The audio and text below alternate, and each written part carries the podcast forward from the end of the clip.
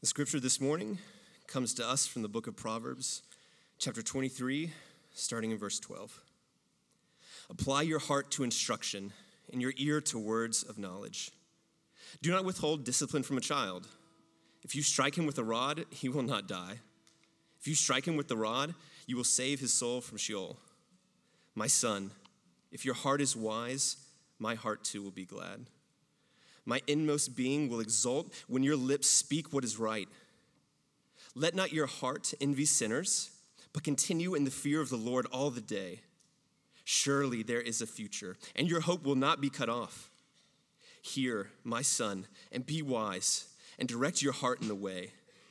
Be not among drunkards or among gluttonous eaters of meat, for the drunkard and the glutton will come to poverty, and slumber will clothe them with rags.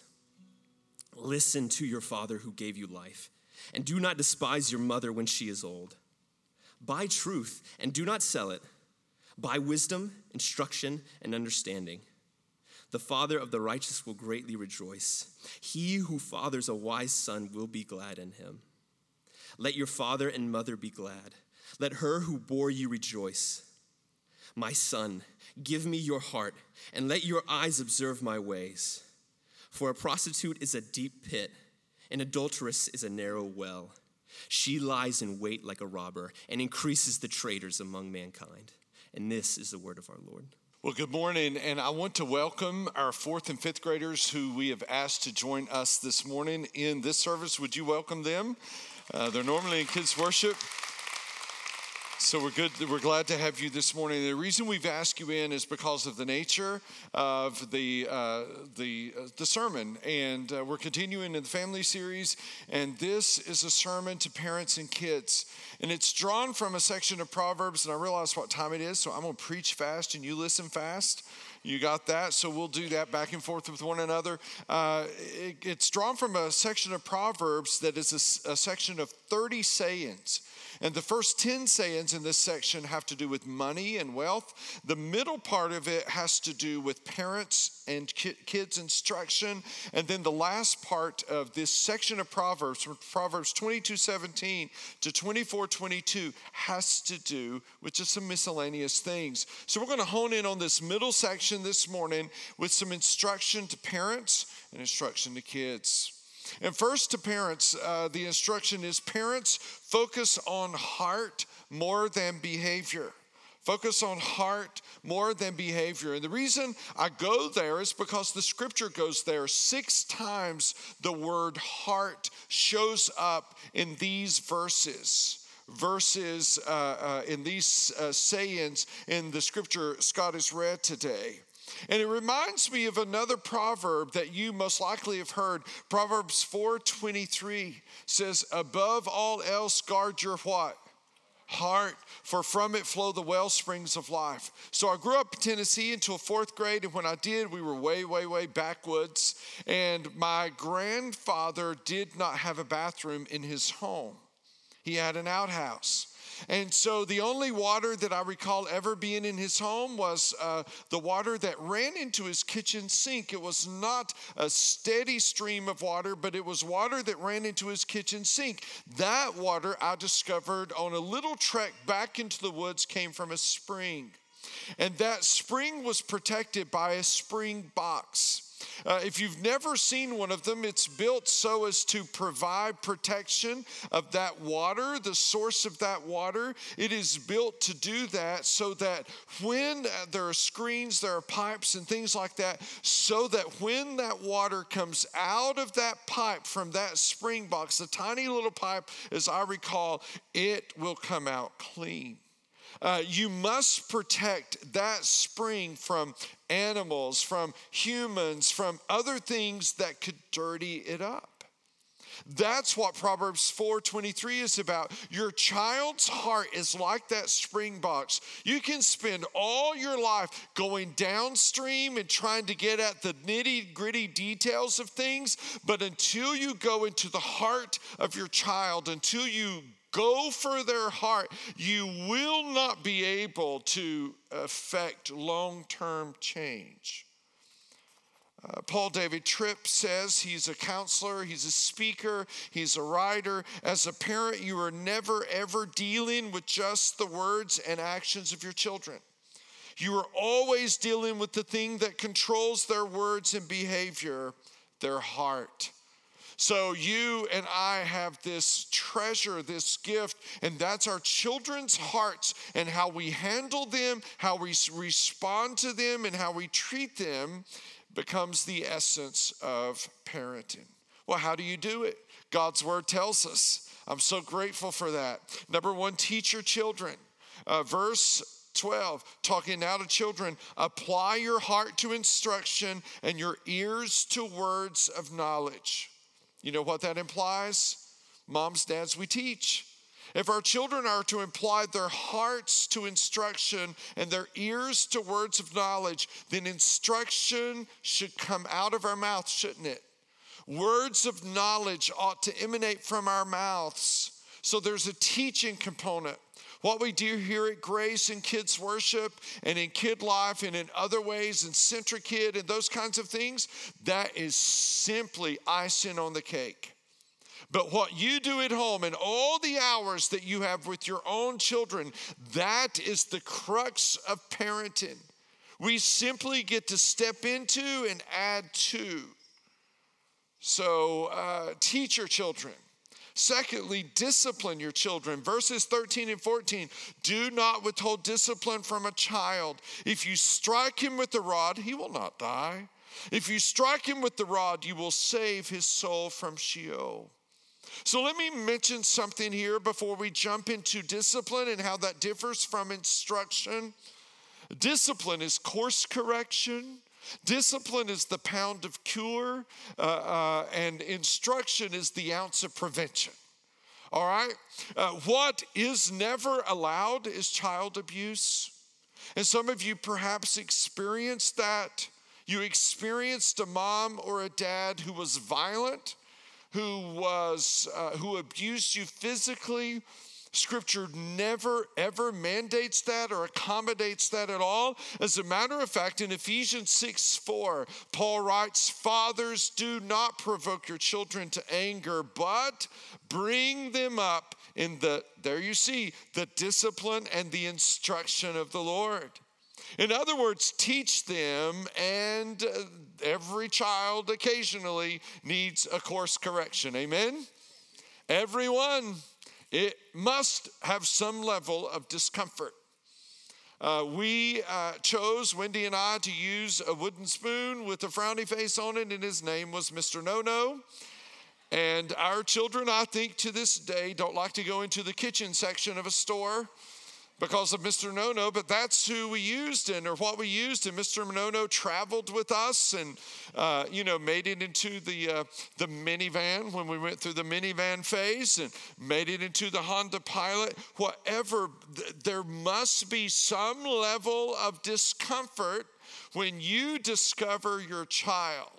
When you discover your son or your daughter is off course I remember when I was a child, I was a stubborn one, and my, my dad gave me some discipline, and I looked at him and told him it didn't hurt.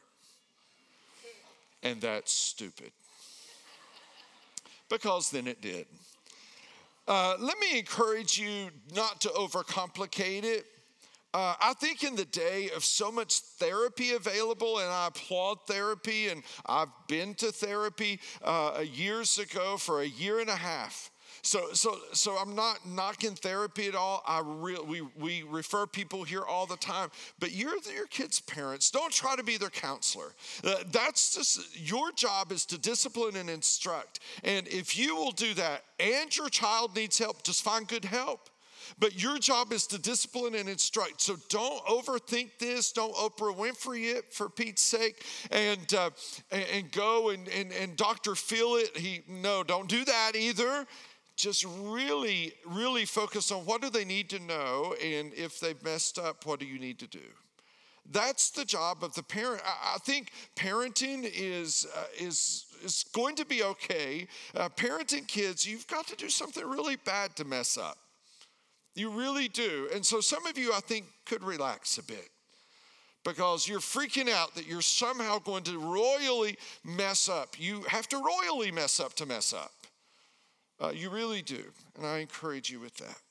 There is a reward. My son, if your heart is wise, my heart too will be glad. This is a father speaking.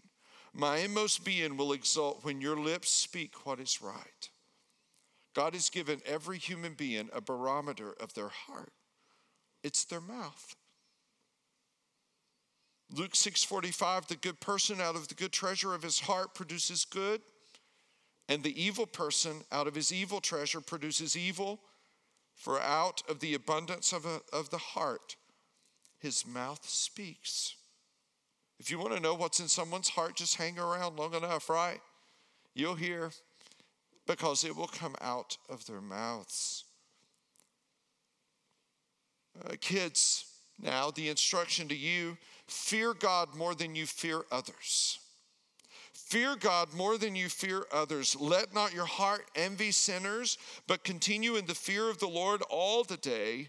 Surely there is a future, and your hope will not be cut off. You know, it's easy for teenagers to envy sinners because there's a certain lot of kids who seem to get away with everything, don't they? There seem to be no, no consequences. And for a teenager, that can seem so awfully unfair. Why is it that I kind of toe the line, and occasionally when I misstep, I get the hammer? And why is it then that another kid who doesn't ever toe the line doesn't seem to get anything? Uh, David wrote Psalms about this. It is a legitimate concern that I think emerges first in teenage years. Well, there is a short term reward of fearing others. You get to be in the in crowd, so you get to be with the cool people. You get to please an influential or powerful person,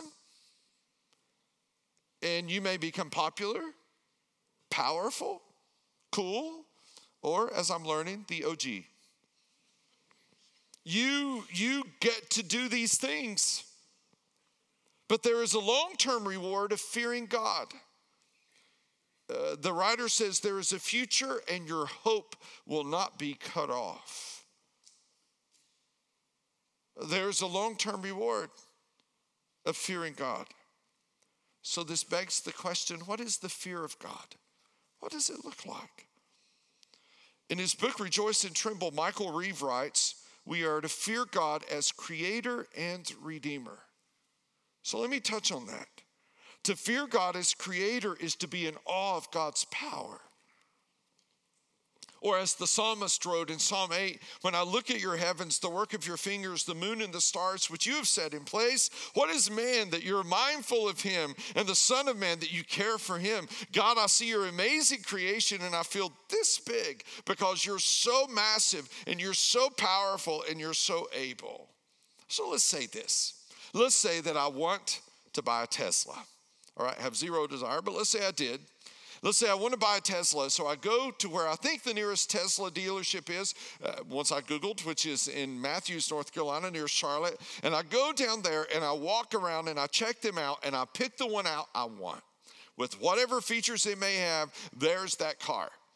And I begin to do all the work of okay, what is it going to cost and how am I going to pay for it?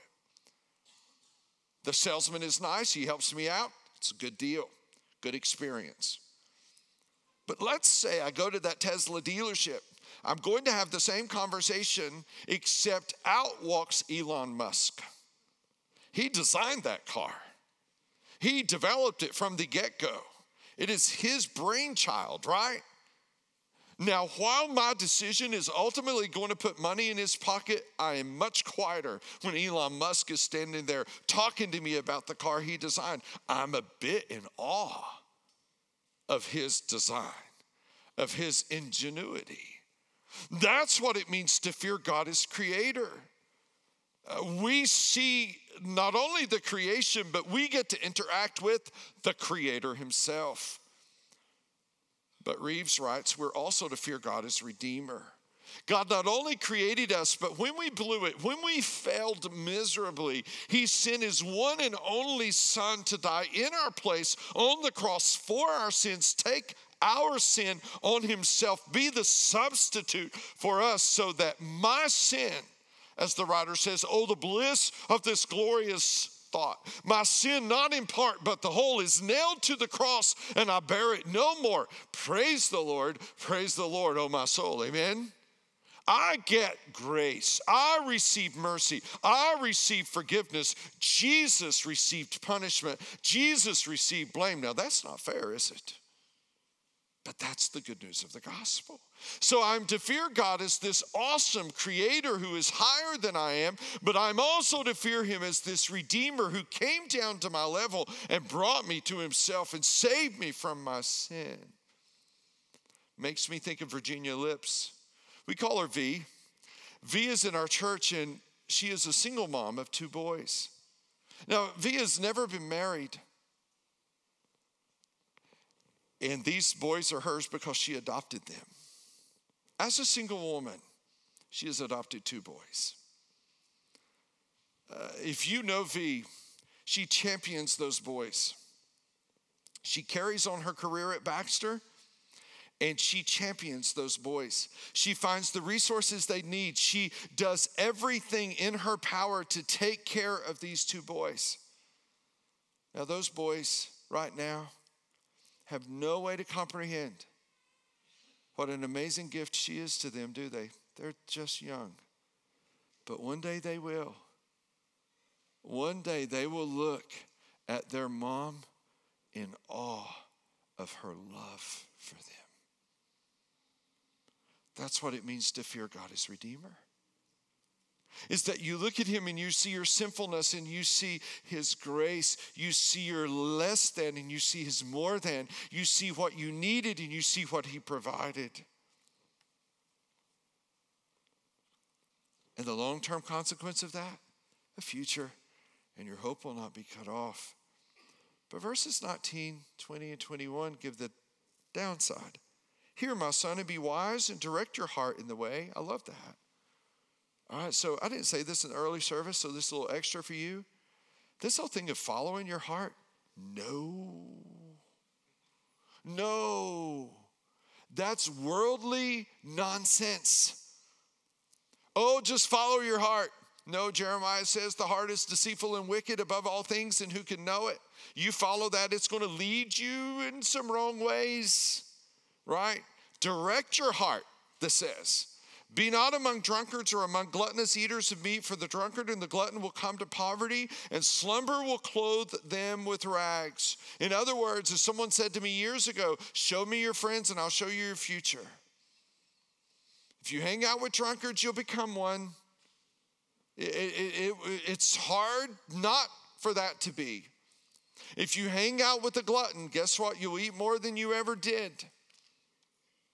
The drunkard and the glutton will come to poverty. Sleep doesn't buy clothes, does it? It begs for rags. Third, kids, listen to your parents more than your peers. Listen to your parents more than your peers. Listen to your father who gave you life, and do not despise your mother when she is old. You know what's interesting about that phrase? It does not assume the mom is old. I found that interesting as I studied it. It assumes the kid thinks the mom is old which happens when a kid turns around 12. All of a sudden, their mom and dad seem ancient to them. They're really old people, right? They're, they're in their 30s of all things. I mean, when they get in their 40s, they become just just senile to uh, to these teenagers. It's it's a view between a kid and a parent, but the really thrust of it is a parent is a child tends to think their parent is old fashioned.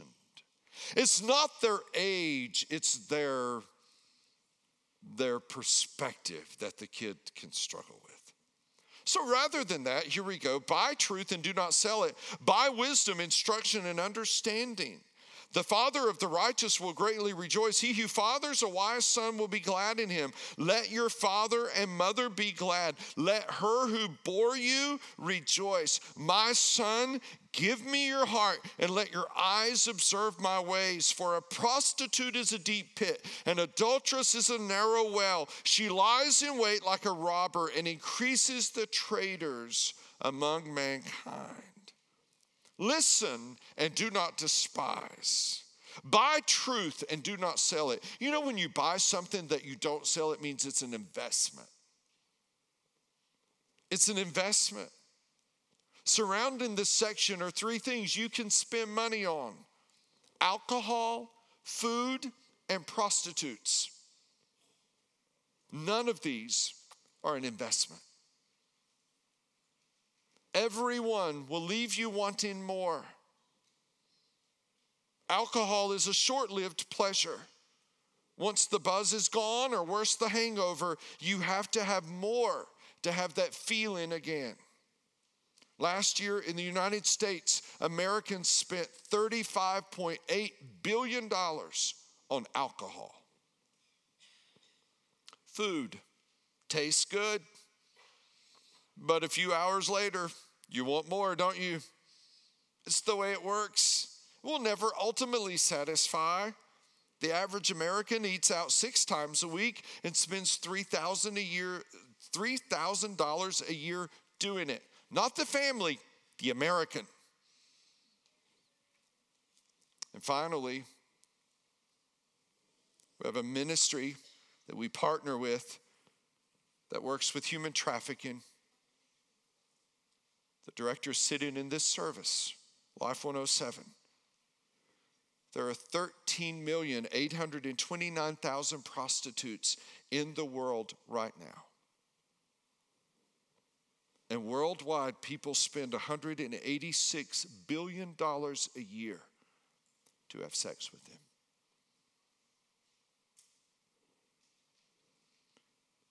Some of you may look at this, especially if you're a fourth or a fifth grader, and go, Well, why did you invite me in for this? There is the more approachable application of this, and I'll share from a study released in October of last year on the National Library of Medicine on their website, which revealed some surprising results. The study focused on the use of pornography by teenagers in Greece, Spain, Poland, Germany, the Netherlands, Romania, and Iceland. There were almost 11,000 teenagers in the study. That's a big study, both male and female, as pornography now is on the rise among young women. It, that study revealed that in the last year, 59% of those 11,000 had looked at pornography, and in the last 12 months, 24% of those 11,000 look at it every single week. What the study examined was the correlation between pornography use and a variety of social emotional issues. I have the chart which has the results of that. They looked at social competence, academic performance, anxiety, withdrawn, depressed, body or somatic complaints, social problems, thought problems, attention problems, rule breaking behaviors, and aggressive behaviors. In every single category, those who look at pornography fare worse in each of these. The most pronounced, rule breaking behavior and aggressive behavior.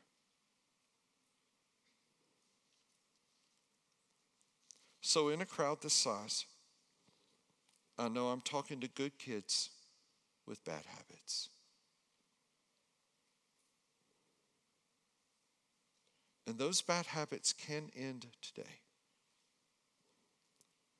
I know you may not think they can. Pornography can have such an addictive hold that you may think, I don't think I can beat it. Parents, let me speak to you. Don't assume your kids don't struggle with it. As a matter of fact, if your kid will admit that to you, don't freak out, reach out. I want to ask parents two questions, and then Alex and Adrian will join me on stage. The first question, it's not rhetorical, it's an honest one. Parents of any age in here, any age children, if you yourself have ever struggled with worry, sinful worry, ungodly fear, gossip, lust, anger, greed, a variety of sins. If you've ever struggled with that, with one of those, over time, would you raise your hand? Kids, look around. Look around. All right, you may put your hand down. Now, I have a more serious question. If your child or grandchild was struggling with pornography silently, alone in his or her bedroom or wherever, and you would want them to come to you and tell you so that you and they could talk through, about, and talk it out. Would you please stand?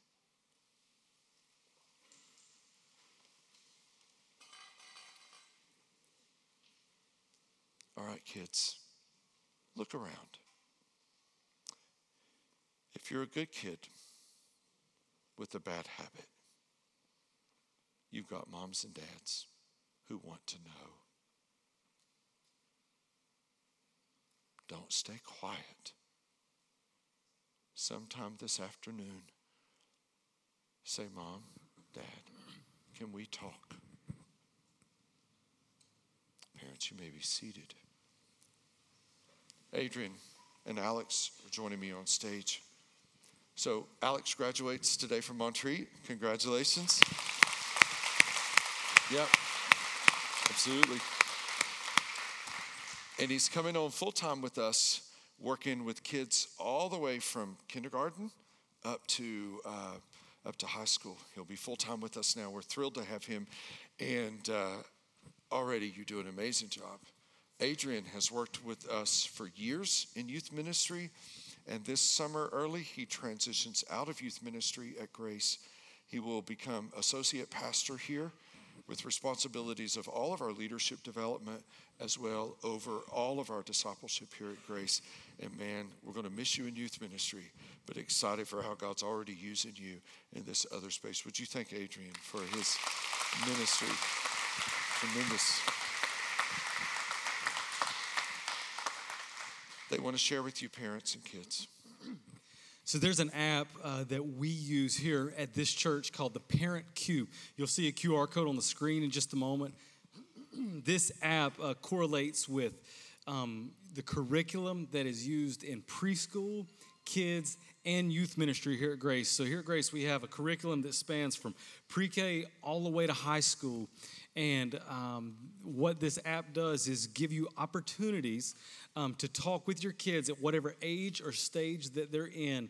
Um, I've used this this past week, so we have an almost four year old, and Leslie's uh, crew in the preschool are doing a phenomenal job. And we, uh, they're talking about how God created everything and it was good. Uh, our, our son says God created everything and it was all right. That's what he says. But either way, it's good. Well, one of the prompts this week from the app, I would have never done this had I not had this app in front of me. And it was it said when you go in to wake up your child, your your your pre-K, when you go up to wake up your child, uh, if the sun's shining, say, hey, the sun's shining this morning. Uh, who made the sun? And and I just did it every single day this week that the sun was shining, and he would tell me God made the sun. And it was a, a good opportunity for me uh, just to take a few moments and talk with him about and, and just reinforce the idea that God created the world and everything in it. So, uh, what I'm asking you to do as parents, download this app. What you'll be asked to do is uh, put your kids' ages in there, their stage, and then it tells you uh, uh, how many weeks they have until the next thing, the next stage in life. Right now, we have 731 weeks until the next stage, which is graduation, but um, it has loads, I mean, absolute loads of resources on there. The life group lesson for this week is actually taken from an article straight off the Parent Cue app. So, uh, Alex is about to tell you about one, but I just want to say download this if you can't download it now because uh, you, you don't have Wi Fi in here or whatever. Make sure to download it when you get home and take advantage of this uh, app. Absolutely. And so, as he was saying, we have actually printed off one of those resources for you today. So, if you are a parent with a child who is either getting ready to get a phone, has a phone, or has had a phone for a long time, go over to Lobby C, this is where you check your kids in, or to First Time Guest Tent, and there is a letter to the parents. What this is, is it's a cell phone agreement. Basically, what this is, it's a contract between you as parents and your kids to put up boundaries against some of the things that Jerry's preached on today, but also some other unspoken things such as bullying, harassment, uh, texting and driving, and all kinds of other things of that sort. So, I highly encourage you parents to please go over to First Time Guest Tent or to Lobby C and go get one of these. You do not want to miss out on this amazing resource. Thank you so much. And uh, so, what I want to do is to say to uh, you, however we can help as a church, we're here. We want to, we're in your corner. We transitioned to a family ministry model a couple years ago because we know you're the number one in your kids' lives. You're the number one. So, whatever we can do for you, uh, please let us know. Adrian? Before we're done today, have a couple of announcements. We have a marriage event, talking about family. We have a marriage event coming up this Saturday at 9 o'clock. So if you haven't registered, I would encourage you to. It's covering the five love languages, and it will be from 9 to 12. Food will be provided. So go on our website, uh, or you can scan that code, sign up for the marriage event. Also, the day after that, next Sunday at 1230 is Starting Point. Starting Point is your chance, if you are new to Grace, to find out more about who we are, uh, more about what we're about here at Grace. Lunch is provided after this service. That's next Sunday, starting point. If you are a first time guest or you have been here for a little while, but you want to know more about us, that is your next step. The other couple things that I have for you is we have summer calendars. Uh, I don't have one up here with me, but they're in next steps and they're at each guest tent when you leave. Uh, we, the last two years, haven't done a lot in the summers, obviously because of COVID this summer, we have a lot of events happening all across the spectrum. So if you want to keep up with what we have going on, make sure uh, to stop and get uh, a calendar for our church. And then lastly, a Mother's Day portrait. If you were here last week and you had the chance to, to get a picture taken in Lobby C, also through those doors, uh, those pictures are available over there in Lobby C. Make sure to pick up these resources in this calendar as you leave. You guys have a great week. See you next Sunday.